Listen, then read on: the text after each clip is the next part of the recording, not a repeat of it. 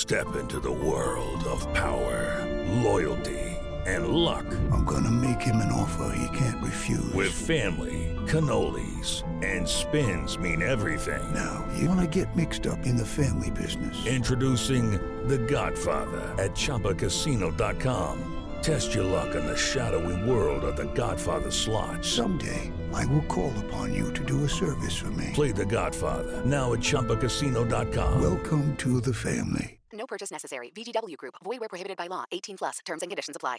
Hello, Slate listeners. We have an important message for you. By now, you probably know about Slate's membership program, Slate Plus. It's a subscription that gives you ad free versions of every Slate podcast. You can get this show and others like Thirst Aid Kit and the Political Gab Fest all without any ad breaks. But if you're a reader of Slate as well as a listener, you might have noticed that Slate.com recently installed a paywall. So we want you to know that a Slate Plus membership will also give you access to everything on the website. And your support is extremely important to helping us continue this important work. You can sign up for Slate Plus now at slate.com slash plus. And if you're already a member, just log in at slate.com slash login. Danny Lavery here, also known as Dear Prudence. Please join me for a Dear Prudence Facebook Live show on April 8th at 7 p.m. Eastern Time. I imagine at least a few of you will be at home already, and then it's simply a question of logging on and finding me. Come for the questions, but don't expect a virtual tour of my apartment. I have to draw the line somewhere. That's this Wednesday, April 8th at 7 p.m. I will once again be joined by the only guest I can possibly have, Grace Lavery, because she lives with me and we are sheltering in place together. Go to slate.com slash live for details.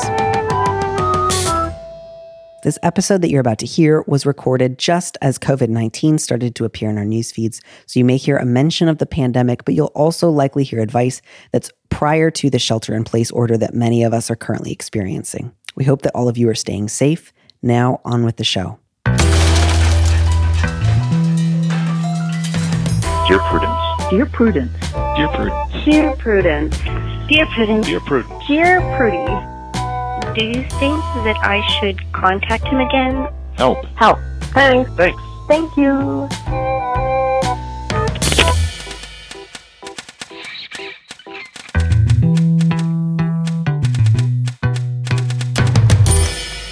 Hello, and welcome back to the Dear Prudence Show once again. And as always, I am your host, Daniel M. Lavery. With me in the studio is my dear friend Matt Lubchansky, the associate editor of The Nib and a cartoonist and illustrator living in Queens. Matt, hello, welcome. Hey, Danny. How's it going? Oh, pretty good. Fantastic. I really enjoyed seeing The Boy 2 with you last night. Uh, I believe you, you you mean Brahms colon the boy too. That was a Never fantastic. forget the name of the doll is Brahms. I never forget. Um, I, I think one of my favorite moments in that movie was when you see the scary drawings the child has been doing, and it's just a drawing of his doll with all the little rules like floating around him. One of which is just kiss Brahms. Kiss Brahms. And then uh, later in the movie, spoilers, Mm-hmm. Katie Holmes is like going through the hallways of the that movie from the the, the house from the first movie. Mm-hmm. There's a note that says "Kiss Brahms goodnight." But nobody ever does kiss Brahms. Nobody kisses Brahms. Maybe in The Boy Three, Brahms will finally get that smooch. I, you know, given that the movie has already made back twice its budget, I think there's a very real chance that four years from now we will be going to see Brahms 3 together. I'm sorry, Brahms' third movement. I apologize. I'm truly sorry. Um, but in the interest of um, uh, fussy, boyish rules, uh, I think I would love to uh, go ahead and read our very first letter. And I'm very proud of that segue. It's really good. The subject is sick of dish duty. Dear Prudence, I make meals, breakfast, weekend lunches, and nightly dinners for my family, one partner and one child.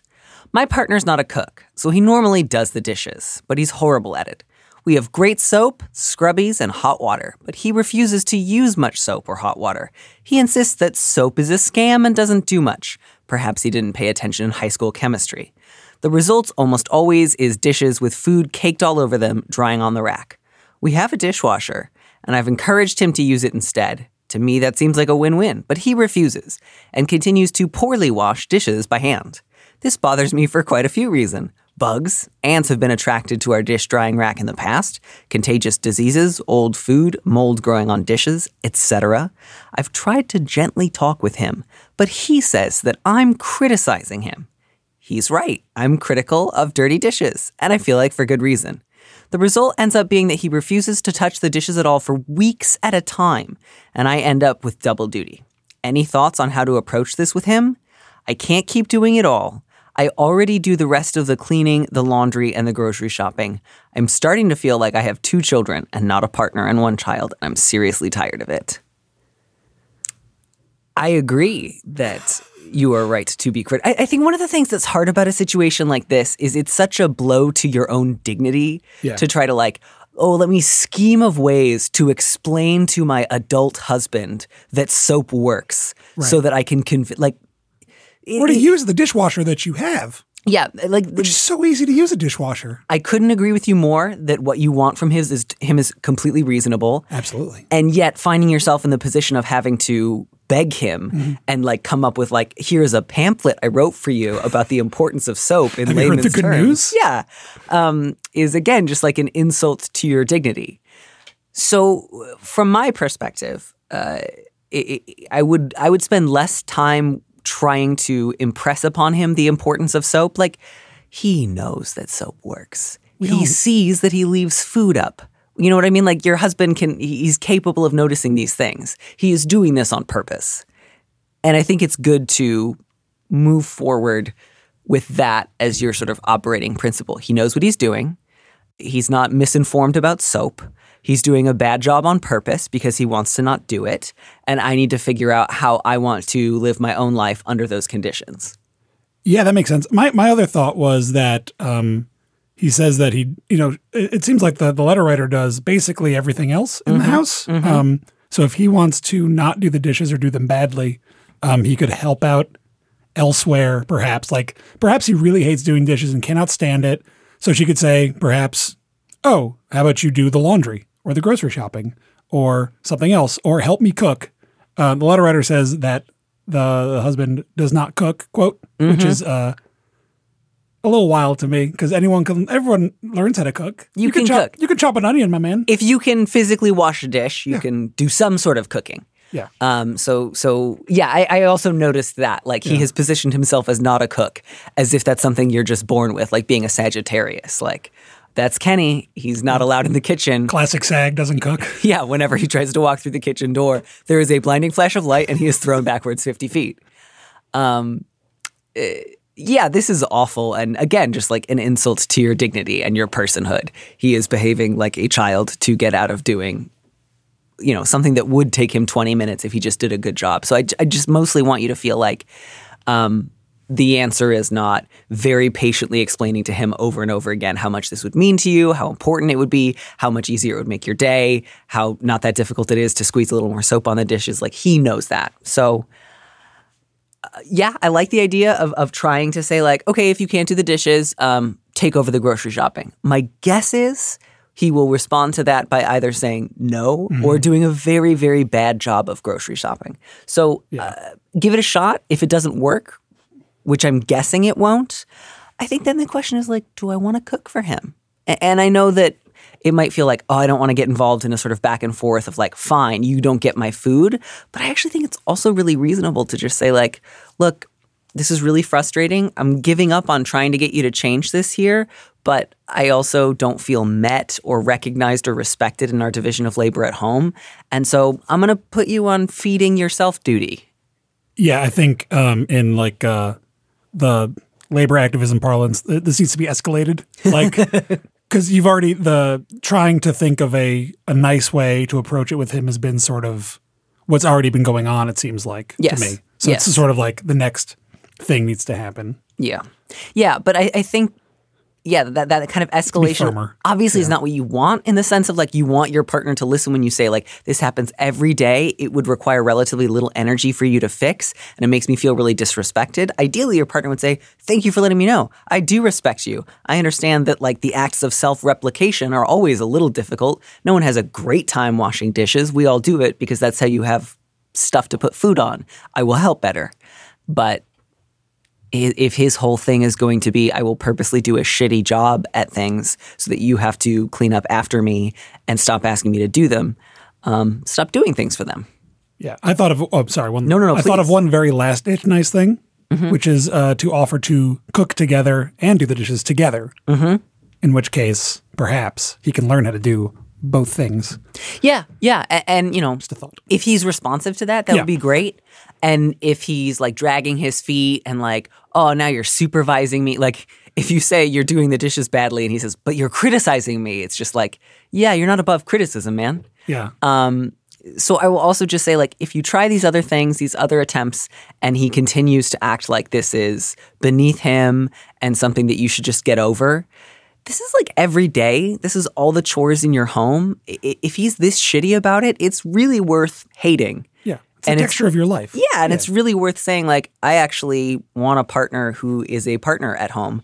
And uh, this has been going on for years and years, and it's not getting better.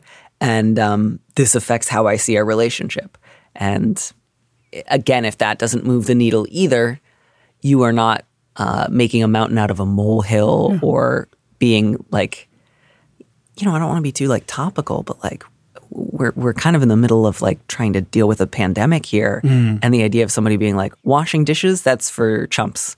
Um, soap doesn't work. Soap is a scam. like that worries me in terms of uh, health also, and um, it's just again, it is beneath your dignity to try to explain to someone why it's not good to leave food all over your dishes until they get moldy. It is self-evidently bad. Also, you have a kid. Yeah. So you want ants everywhere. I do wonder how much help this husband is with the kid.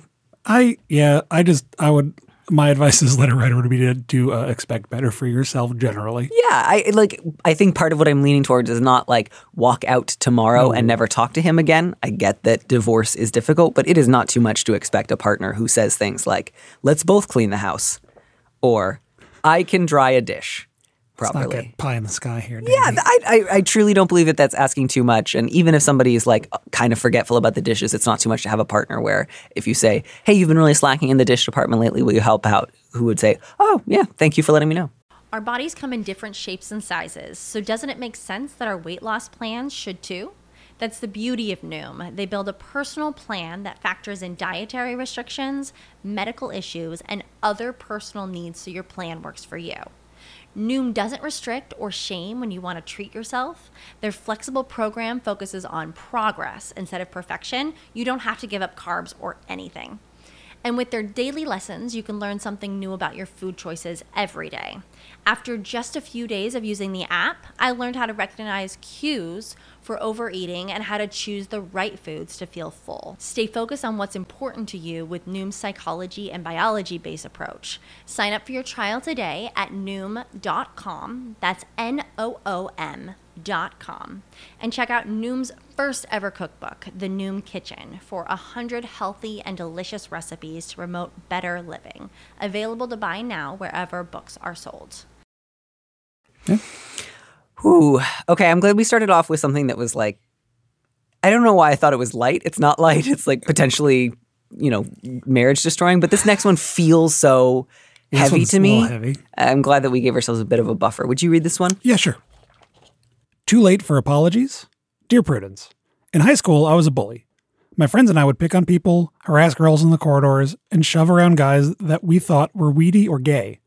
I'm deeply embarrassed and ashamed of how I behaved, looking back, especially when I remember participating in some really vicious homophobic bullying of Adam, the only openly gay kid in our class.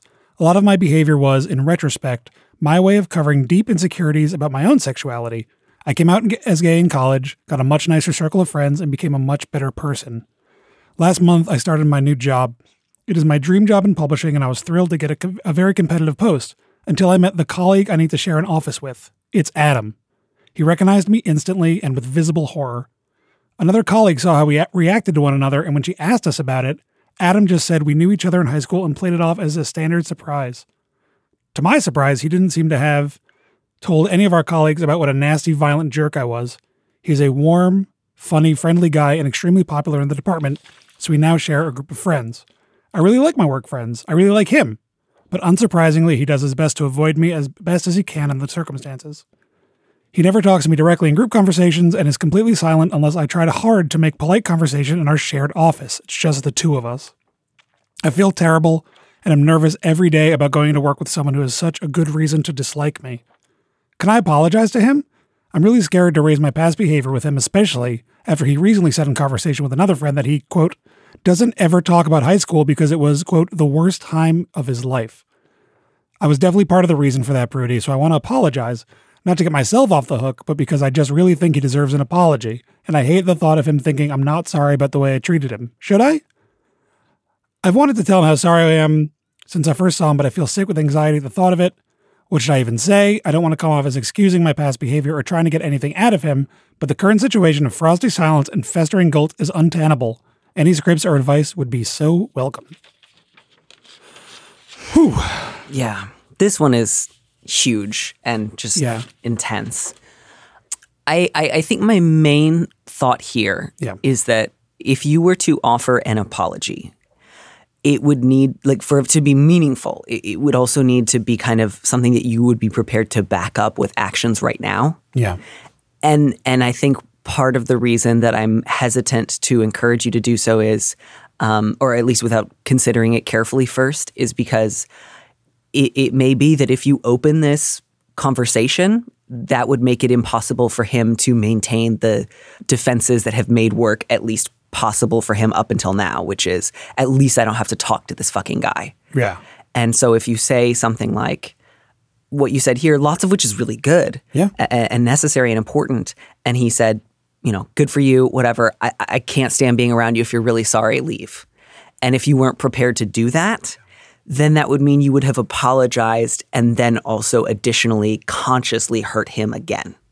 And that I think would be worse than nothing. Yeah. You got to be ready to switch offices or find a new job or something. And that may need to happen anyways, honestly. Um, you say that this is untenable.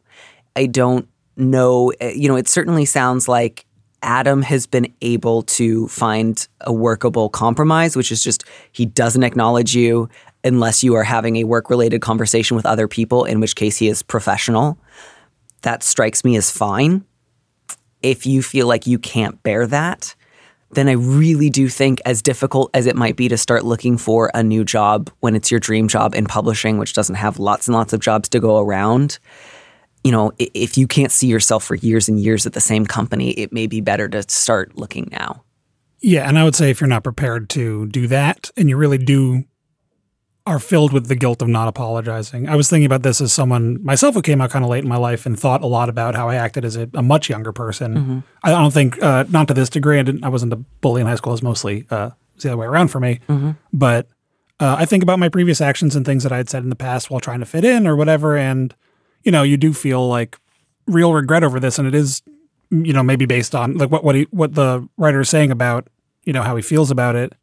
I believe him, but I think I would say you could write something to them, and then like I would put don't put them in a situation where they have to like to your face accept the fact that you want to apologize or not. Like to put more pressure on him would be, I think, uh, crueler. Yeah. Yeah. I, I- I think my main goal here is I, I want to make life as easy as possible for Adam. Um, I do think, at least right now, what he has what he has signaled to you is don't approach me. Yeah. Um, I don't want more than this from you. So I, I would say, at least for right now, the main thing that you should do is don't try hard to make polite conversation. Like, greet him at the beginning of the day. And if you have to talk about him for something for work, do that. But don't ask him questions like, How was your weekend? Don't try to say nice things to him. He clearly does not want that from you. And I think that's fair. I mean, it- sounds like, you know, you were pretty nasty and violent. And, um, it's hard because on the one hand, I'm really happy that you've been able to come out. I'm really glad you've been able to make progress and you don't treat people that way anymore. But that doesn't mean that that undoes what happened with Adam. Um, that doesn't undo the pain that you caused him as a as a child. And I don't say that to try to say so you're only the all you can do that with that is hate yourself forever. But it does mean that I think working in the, even the medium term with Adam is just not going to be good for either one of you. And so I yeah, I would say right now my main thing would be look for another job. You've you know, it's always easier to look for a job when you've got one. Um, and you've got a good one right now. So there's something there. Um, give him as wide a berth as he seems to be asking of you. And um, I- would say go to a therapist about this. Go to a therapist who especially can specialize in helping somebody deal with harm that they've caused um, and talk about possible ways you might be able to reach out with an apology when he doesn't have to see you every day. Yeah, I think that's fair. Ju- just because I, I I worry that like his only way of getting through the day right now is Ignoring him. ignoring you, and if you bring it up, it will open a lot. And I, I, I get that that's difficult. I get that that's difficult for you to contemplate being around him every day, and that's part of why I think a job change would be good for you as well. But but be very very careful and um, test drive any potential apologies you would offer through at least one mental health professional and at least five other people whose judgment you trust and sit on it for a number of weeks and write and rewrite before you ever think about bringing something to him. Um, I think it would be worse to do something impulsive and in the moment. And I think it would be best, again, this is all like in the future if you've already taken the new job. And I think it would be better to start with even just something like, I'm truly sorry for the way that I hurt you as a child. I know that it was awful and unconscionable behavior. I will not attempt to bring this up again if you don't want to discuss it, but I'm, you know, I'm truly sorry. And uh, yeah, just the tricky thing there is if you open that up and then you're not prepared to leave, you would have hurt him again by saying, I'm sorry. And he's like, Well, here's what I need from you. And you say, I'm not going to do that. Yeah, because the possibility is either he's giving you giving the wide berth because he thinks that you either don't remember or are not sorry, or he is just does you know he's over. He doesn't want anything to do with it. Yeah. and it sounds like the latter to me. Yeah. Yeah, especially because of that thing where he said to someone else he doesn't talk about high school because it was the worst time in his life. He clearly remembers. Yeah. You know, it, it, it's it's it's not something that he just is kind of like fine about. Um, and so I think that's why it's important to really take his cues here. So I, I, I understand your impulse right now, but uh, if, you can't back it up with action, it would be better to maintain things as they are. And even if that means taking a new job that's slightly less than a dream job, if that new non dream job meant you weren't in like terrible, uncomfortable silence every day with someone you hurt deeply, I think that would be a better. I don't think this is ever going to be your dream job again, I guess is what I mean. Like, I don't think anyone's dream job involves sitting across from someone they hurt badly. And it sounds like sometimes physically as teenagers. Um, I just don't think that that's good for you. And I definitely don't think that's good for him. could always find a new job and then not take it until you've given the apology, and then take it. I guess if you really want to hedge your things, but I it seems like if you if you're not interested in really repairing or if you're not interested in really doing the reparative work, Yeah. Well, and, and Like I just yeah. I just also think even if even if it was a best case scenario and Yeah. he said that means a lot to me, I really I don't think this is ever going to get so repaired that they become you sit in the office all day together. Yeah, I, I think the best thing that you could hope for here is some version of it, it doesn't change the past, but I appreciate hearing it. Um, I'm glad that you don't treat people like this anymore, and I'm glad that you're sorry. You know, go on in your life, but leave me alone. That would be a good outcome, frankly. Yeah. Um, but I, I don't think there's the kind of repair possible here that's like, let's hang out, let's get coffee. Um, and so I know there's a part of you that feels like, well, I'm out now and I like him now. And if he knew the kind of person I was now, we'd probably get along. But I, I think that's a fantasy. And I don't think that that's really going to happen. And you need to, I think, let him just not think well of you. You have to accept that he will always remember the way that you treated him. And that doesn't mean that you can't have a different kind of life now, but it does mean with Adam, you need to have very low goals. Yeah. Um, but yeah, please start with a therapist. I, I think that's going to be the most helpful and the most important thing. I, I understand you won't be able to find a d- new job tomorrow. Um, so for right now, figure out ways that you can respect the boundaries that he has put up without intruding upon them. And then um, once you've been able to do some of that, I think to start looking for another job and then to consider offering a written, very basic, without going into a lot of details apology. So you're not just like, and then there was this time and this time and this time. That's too much when someone hasn't yet signaled that they're ready to talk about it. Um, a brief written apology that you could give to him after you had left um, would be the best way to approach it. But this is really hard. It would be so different if you had just run into him on the street and you wanted to, you know, test the waters. I, I would, I would definitely be more inclined to give you a cautious green light, but not when, not when his livelihood depends on his ability to keep it together throughout the day around you.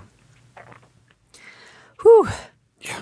Please read the next letter, Matt. Subject to this one is spouse is rude to waitstaff. Ooh, dear Prudence, recently my husband has started being rude and passive aggressive with restaurant waitstaff. One time he was upset there wasn't enough meat in his meal. Another time he didn't like where we were seated, and most recently he thought it was taking too long to get a beer. He accused the manager of uh, of spitting in the extra meat he brought out, announced, I'm not sitting there, and went on about how the hostess tried to give us the worst table in the restaurant and rudely asked the waitress, Can I get another beer or is it going to take another 30 minutes? I don't let these things go. Our preteens are with us, so I ask him to stop, label the rude behavior, and emphasize that it's not okay to treat other people that way. Once, when I had my own transportation, I left with one of my kids. The other decided to stay. He tries to justify his behavior by saying he's treated much worse at work. He's self employed. Each time this has happened, he's been drinking. Actually, he drinks a lot and often takes his frustrations about work out on us by berating the kids if they have a bad game or picking a fight with me about my job or political beliefs. Other times, he's happy and supportive. I'm sick of his erratic behavior and now being embarrassed by him in public. Do you think this is our first letter writer writing like three years in the future? Like he stopped washing the dishes, so we agreed to compromise and just eat out, and now this is what he's doing? It's possible. You know, as the saying goes, throw the whole man away. Yeah.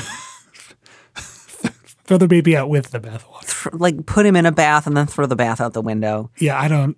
Like the headline here to me is not spouse is rude to waitstaff. The headline here to me is my alcoholic husband is cruel. Yes. Right? Yeah, no, that was yeah, that's uh that was my thought.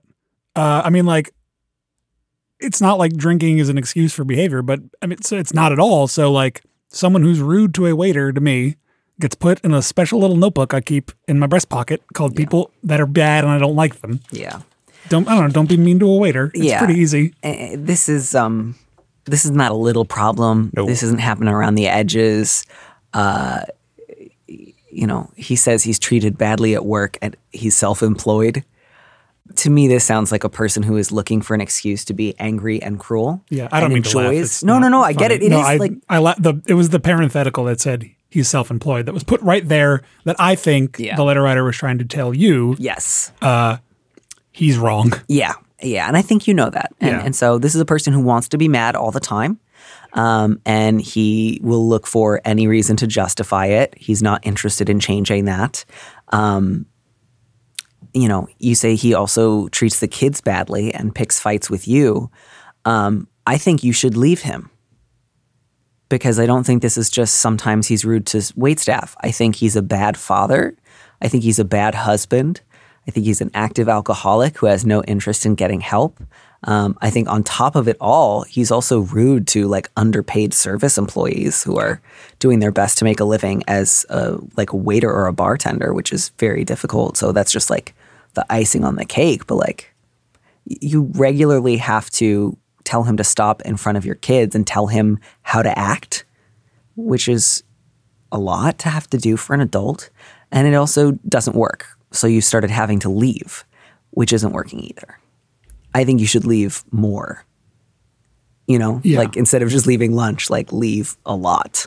Right. Leave the house, take the kids, file for divorce, um, take your kids to Al Anon meetings. You know, that like other times he's happy and supportive. Look, everyone who's not, no abusive person is abusive 24 hours a day. No asshole is an asshole 24 hours a day. Most alcoholics can't pull off being drunk 24 hours a day until they get to like real end stage stuff. Of course, he's not like this 24 7. No one's like anything 24 7, but he's like it a lot and he's like it consistently. And he doesn't stop when you ask him to, or when you point out the behavior, or you explain why it's cruel, or when his kids get upset that their dad is yelling at them. So I think you can say he's like it enough. You just round it up to all the time, you know? Yeah, I would say that he knows that he's doing something wrong at this point. If you're like leaving meals with the kids, mm-hmm. uh, like that would be a real wake up call for most people. Mm-hmm. And this fella seems content to sleep. Yeah. Yeah. As I, it were. I don't hear anything in this letter that's like, my husband is open to change here, or my husband listens to me when I say the Like, there's a limit to, I think people will often write in asking for scripts. And I'm happy to do the script. And I think the script can be helpful when you're like establishing a new policy of like, hey, if you yell at me, I'll leave. And now you know. Or or with somebody who who basically cares about you and your well-being and is willing to listen to constructive criticism. Um, but there's also just a limit to how effective a script can be. You can have the best script in the world, and if the person you're talking to is committed to being unreasonable and not listening, it doesn't matter. You might as well be saying goo goo gaga. And I think you're at like anybody who's willing to say, like, hey, manager, bring me extra meat. Hey, manager, I believe you spit in this. Hey, I need a beer. Do I have to wait an hour for it? Like, this is not a guy who's committed to like reasoned debate, you know? Yeah. And I've met the odd person who is normally fine and bad with wait staff, and you could just talk to them about it normally, but this seems way outside of that. This seems like it's a symptom of a massive problem and not like this thing that's suddenly wrong with my husband. Yeah. And honestly, like if I had a partner who was regularly treating wait staff like this and didn't stop even after, like, I, I would eventually get to a point where I would leave anyways, like, even if it weren't for all the other stuff, just because that's such a telling example of how they treat people they see as being powerless. Um, and that's a bad indicator of someone's character. So I think you should call a divorce lawyer. And I think you should hire them to help you with your divorce. And I think you should never go out to eat with this man again.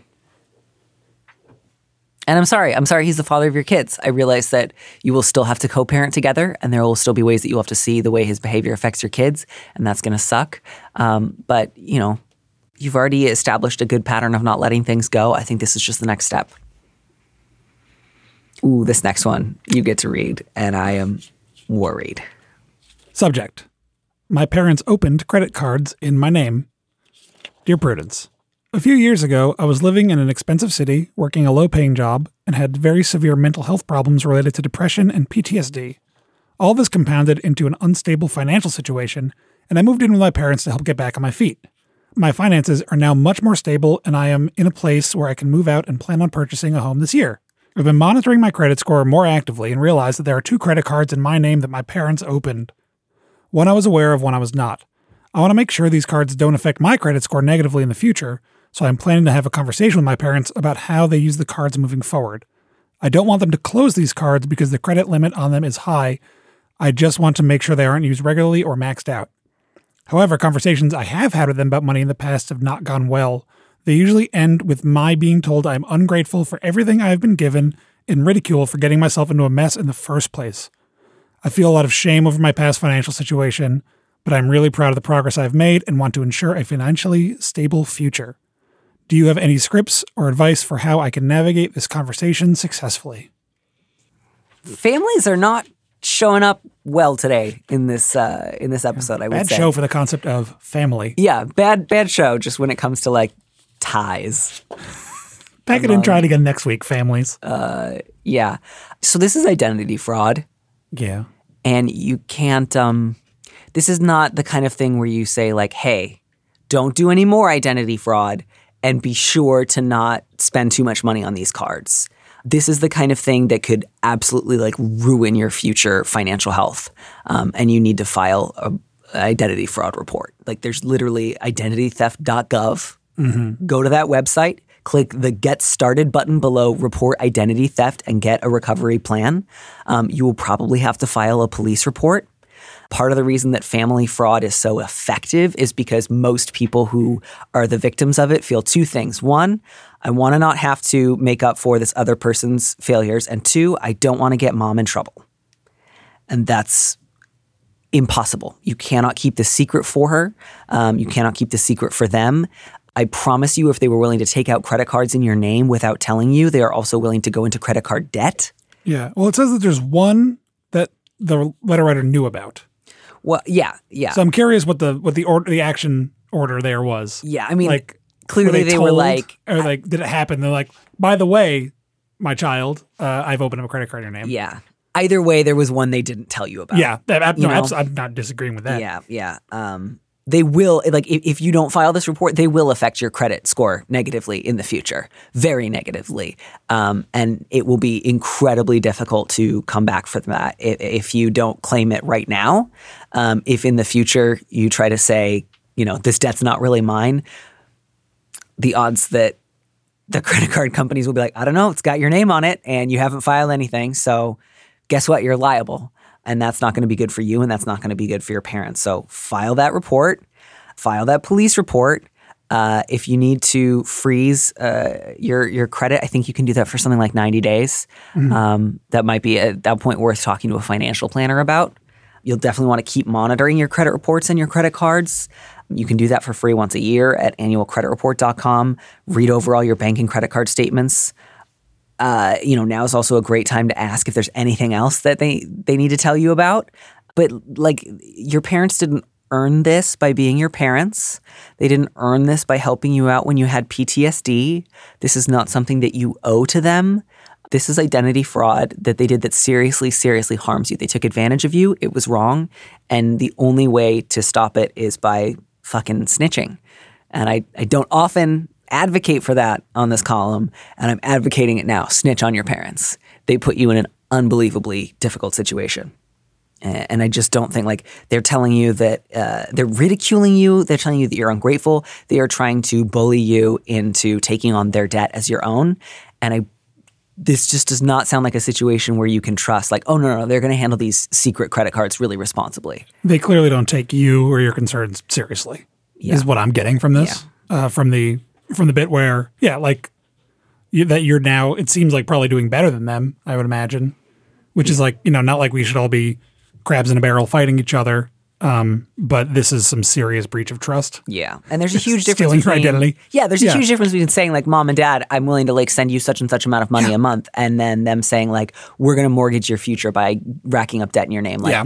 these people are ridiculing you for your They struggles with mental health. Yeah. If you say, "Mom and Dad, please just promise me you'll stick to a limit and don't up open up any more cards," like I have no faith that they will abide by that. I have no faith in that at all. So the one bright side here is you don't need their permission to file that report. You don't need their permission to get those cards closed down. You need to get those cards closed down. I know you say that, like, uh, I don't want them because the credit card limit is high, which again, that's worrying. That's not good. Yeah. Like, that's not a that's not a mitigating factor of like, no, no, no, don't worry. Uh, they can rack up a ton of money on these cards. That's very worrying. Yeah. You do not want to be um, on the hook for their credit card debts for the rest of your life. Um, and that's the position that they put you in. this could go very very poorly. This could only go poorly. Yeah, and if and if it goes poorly, you're not going to have somewhere to go again and get back on your feet because they're going to be the ones that did it to you. Exactly. This will, frankly, I, I, I- part of me wonders if they did this because they were upset that you were starting to get back on your feet, and they wanted to try to tank that, and they wanted you to be struggling and doing badly and to need them. These people do not deserve your trust. I understand that you might love them and you might decide that you want to maintain some kind of an emotional relationship with them. That is your choice. They also may, you know, flip their lids so much when you actually draw a boundary here and file those reports that you lose that relationship anyways. They fully started it. Yeah, to which I would just say if somebody says the only way that you can maintain a child relationship with me is if you let me commit identity fraud and, you know, like credit card debt racking up in your name, uh, I would say nobody has the right to ask that of you. But, um, you know, this is just, you, you could get debt collection calls. You could get, like, you might never be able to. I mean, not that everyone's like on the verge of being able to buy a house, anyways. But there's there's a lot like you could get denied rental applications, which are every, everyone kind of needs to be able to do that. Um, even if even if buying a house isn't going to be possible, you might not be able to open a card of your own in the future. Yeah, we unfortunately live in a system where this is like possibly like life destroying. Yeah. And you shouldn't let them do that to you. Yeah, you say that you're planning on purchasing a home this year. I promise you, if you don't stop this right now, you will never be able to. Sorry, that was a big promise. uh, I don't promise that. I just like I think the odds of that being able to happen if you don't file those reports right now is just unbelievably low. The bank could take your house. Like if you bought a house and then your parents racked up a ton of debt and it was in your name and you never filed that report, they could take your house. Like this could be so no, no. There's not a way through this where you have a nice, tidy script with mom and dad. You set a boundary. They dutifully never go above the limit. Um, only way out is is going over their head. And I'm so sorry. I'm so sorry. This is such a double whammy of like financial and emotional manipulation. And it, it feels like a great segue to our last question because it's such a different kind of money problem. Um, it's uh, the subject is struggling to empathize with partner who grew up wealthy. So I feel like we're kind of closing on a note of like emotional avoidance coupled with financial intensity, I guess. Anyways, dear Prudence, I've been dating one of my closest friends for almost a year and it's been amazing. He doesn't shy away from challenging conversations, including his physical health issues, my mental health issues, my gender identity, etc. He's so supportive. The only conversation we struggle with is about money. My partner grew up with a nanny, a vacation home, access to his parents' money, nice new cars, and his spending habits are as a result wildly different from mine. I grew up fairly poor and spent part of my childhood couch surfing with my mother. My parents are doing a lot better now, and we're recently even able to buy a house outside of town. But I've never known someone with such a wealthy background.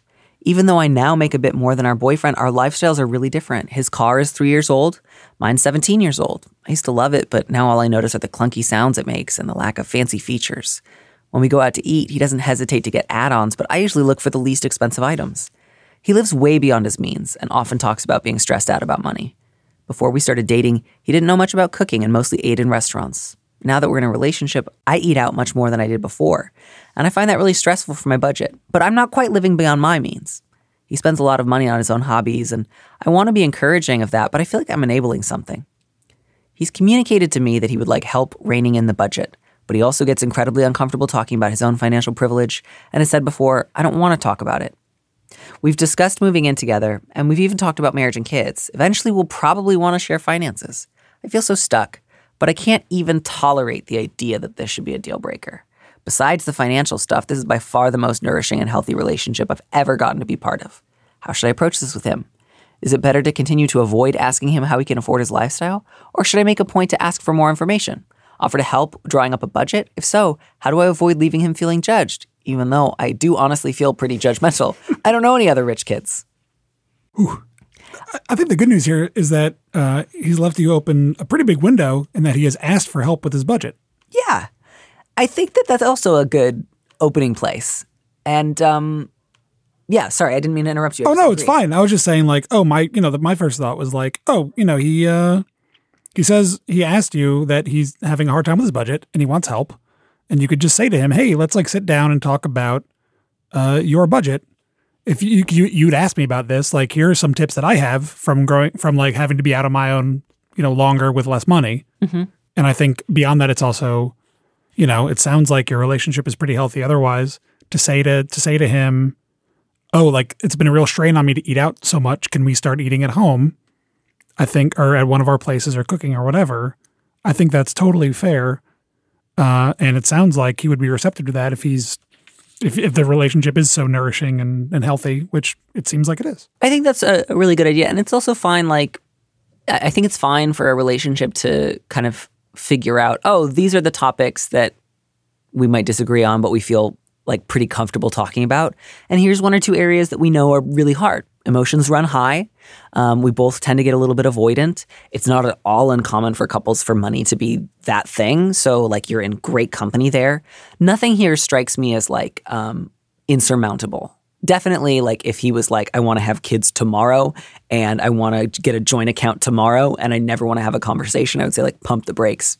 But you also don't have to share your finances ever. You could stay together and be committed and have shared financial goals. But if you wanted to keep a bank account in your own name, you could still do that. That's allowed, that's legal and everything. Absolutely. So don't feel like you have to do that, especially if you realize, like, oh, we're actually kind of better off with separate budgets. But I would, yeah, I would say maybe like, you know, you, you said you'd like help talking about a budget. I'd love to help you with that.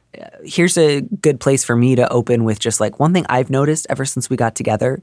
I've changed my eating habits to match yours. Um, and that's not necessarily like good or bad. It's just something that has happened. I notice that I feel a little anxious talking about it.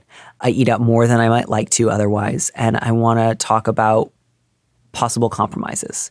And maybe you love the amount of times that you eat out a week. And I just want to say for myself, I, I like to have dinner at home like an average of three nights a week. And I hope you'll join me. And if some nights you don't, that's okay. I'll make dinner for myself. That might be one option to start with, I think. But I, I really think even before you get into the details of like a lot of budgeting is fairly straightforward. It mostly just means like looking at how much money you have coming in and apportioning how much you want to spend on other things. Like if he can do basic math and he can look at his if he can track his expenditures, he'll he'll be able to do that. It's really about the like I don't want to talk about it. I don't acknowledge it. Like it's not a crime that he grew up rich, but it's true that he grew up rich. Yeah. I mean, it is a crime, but it's not a crime that he's primarily responsible for. Eh, we gotta we gotta address it. Yeah, no, I'm, I'm trying to look outside of my own political Yeah. feelings here, but like, yeah, it's not like I think it's it's, it's you said like, oh, he's happy talking about sexism or white privilege or whatever, and this is just sort of like the the third head of that beast, Yeah. and for him to It's the third rail, baby. is the third rail of that beast. That's I've lost the metaphor, but uh, generally, like I think it's some something you can over time talk more about slowly, just not all at once. because people are people are touchy about this stuff, and I think especially in America where we're kind of raised to not talk about money. Period. Especially if you have a lot of money. Absolutely, I think that's where it comes from, Oh yeah, like- it's to protect rich people from, you know, Yeah. criticism. Yeah, and I think it will maybe help to say like I- I'm not accusing you of saying you grew up rich. It's just you grew up rich. It's not an accusation. You don't have to apologize to me because I grew up poor. You don't have to throw yourself out a window. It's just we need to be able to acknowledge it. yeah, So, you know, you say, I don't want this to be a deal breaker. It doesn't have to be. You've never really had a serious conversation with him about finances yet. Um, he's been defensive, yes, and he's like kind of shut it down, but he's also signaled other forms of availability. So I think basically just say, one thing that I've noticed is this is really hard for you. You often get kind of um, anxious, and I would love to talk with you a little bit about like, what are you afraid of in those moments? Why don't you want to acknowledge that? What are you afraid might happen? See what happens. and it's scary because you know when you're in a good relationship, you don't want to like rock the boat too much. Yeah. And if you've got a nice partner who's cool about your gender identity, Yeah. as someone who's got a gender identity that I feel like people have to be cool with for some reason, like you know, it's it's it's scary, but you know, Yeah, I demand that everyone's cool with my gender identity. Sure. mine's the best one. congratulations. Thank you. I looked at all of them and I picked the nicest. You went to the store. I went to the store and I said, "Bring me your best one." And they said, "How They brought it out on a coat hanger. They brought it out on a coat hanger, and they were like, "We have this one." Mm. And I said, "I'll take it. It's good. It's not the best one. It's just my favorite." um, yeah, and and I would also my last thing of advice there would be like, don't put yourself in a position of like doing all the work for him. Like if he's like, I don't really want to talk about this, but I do want a budget, and you're like, well, here's a great budget that would help you save X amount of money a month, and then you hand it to him and he never does it, you're just gonna feel like a chump. Hmm. So I, I would say any budget that he needs help with, you can you know be there to process the emotional stuff and certainly offer uh, tips that have helped you or suggest you get one of those like you know money tracking apps of Yeah. which there are many or like spending tracking apps. Yeah. Um, but don't do it for him because if you do it for him and he doesn't do the emotional work, he will resent you for it. He will avoid sticking to your budget, and then you're going to feel like an asshole because you're just like, well, I did all this work and now he just you know bought a new lacrosse field. I don't think you should buy a new lacrosse field. She said he had expensive hobbies, so I assume Buying lacrosse fields. I assume he is a character from Teen Wolf, and he is an expensive werewolf who plays lacrosse. Or maybe he buys uh, antique vintage dolls that are haunted and have fancy rules. no, I, I find mine in the woods, buried. Yeah, that's a great way to cut back on money. Is just look for haunted dolls out in the woods. Yeah, you could just find them. And you don't go on eBay spending all this money on haunted dolls. Yeah. Just go look in the woods near haunted manors. Look for a tiny china hand sticking up out of the woods. but check that mold number. Check that mold number. Uh, Matt, thank Yeah. you so much for coming. on Thank you for having today. me. I had such a good time. You are a delight. I hope that you have a fantastic rest of the day. You too. Thanks for listening to Dear Prudence. Our producer is Phil Surkis. Our theme music was composed by Robin Hilton. Don't miss an episode of the show. Head to slate.com slash Dear Prudence to subscribe. And remember, you can always hear more Prudence by joining Slate Plus. Go to slate.com slash prudypod to sign up. If you want me to answer your question, call me and leave a message at 401 371 DEAR. That's 3327. You don't have to use your real name or location, and at your request, we can even alter the sound of your voice. Keep it short 30 seconds, a minute tops. Thanks for listening.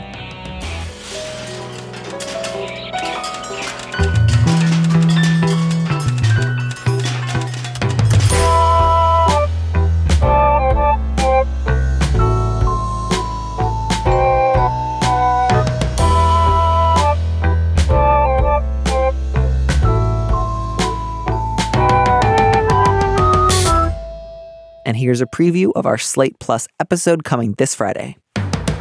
I'm right now on the uh, EEOC website, which is the U.S. Equal Employment Opportunity Commission. Um, and there are actually laws about trying to mandate English only in the workplace. And um, perhaps unsurprisingly, the law is not on your side.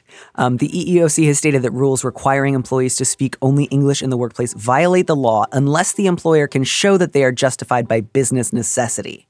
So, I'm not suggesting that you will be clapped in jail the second you say something, but I am saying legally you would be on very shaky ground if you attempted to uh, convince any of your coworkers that they have to speak English every time you're in the room. To listen to the rest of that conversation, join Slate Plus now at slate.com forward slash prudypod.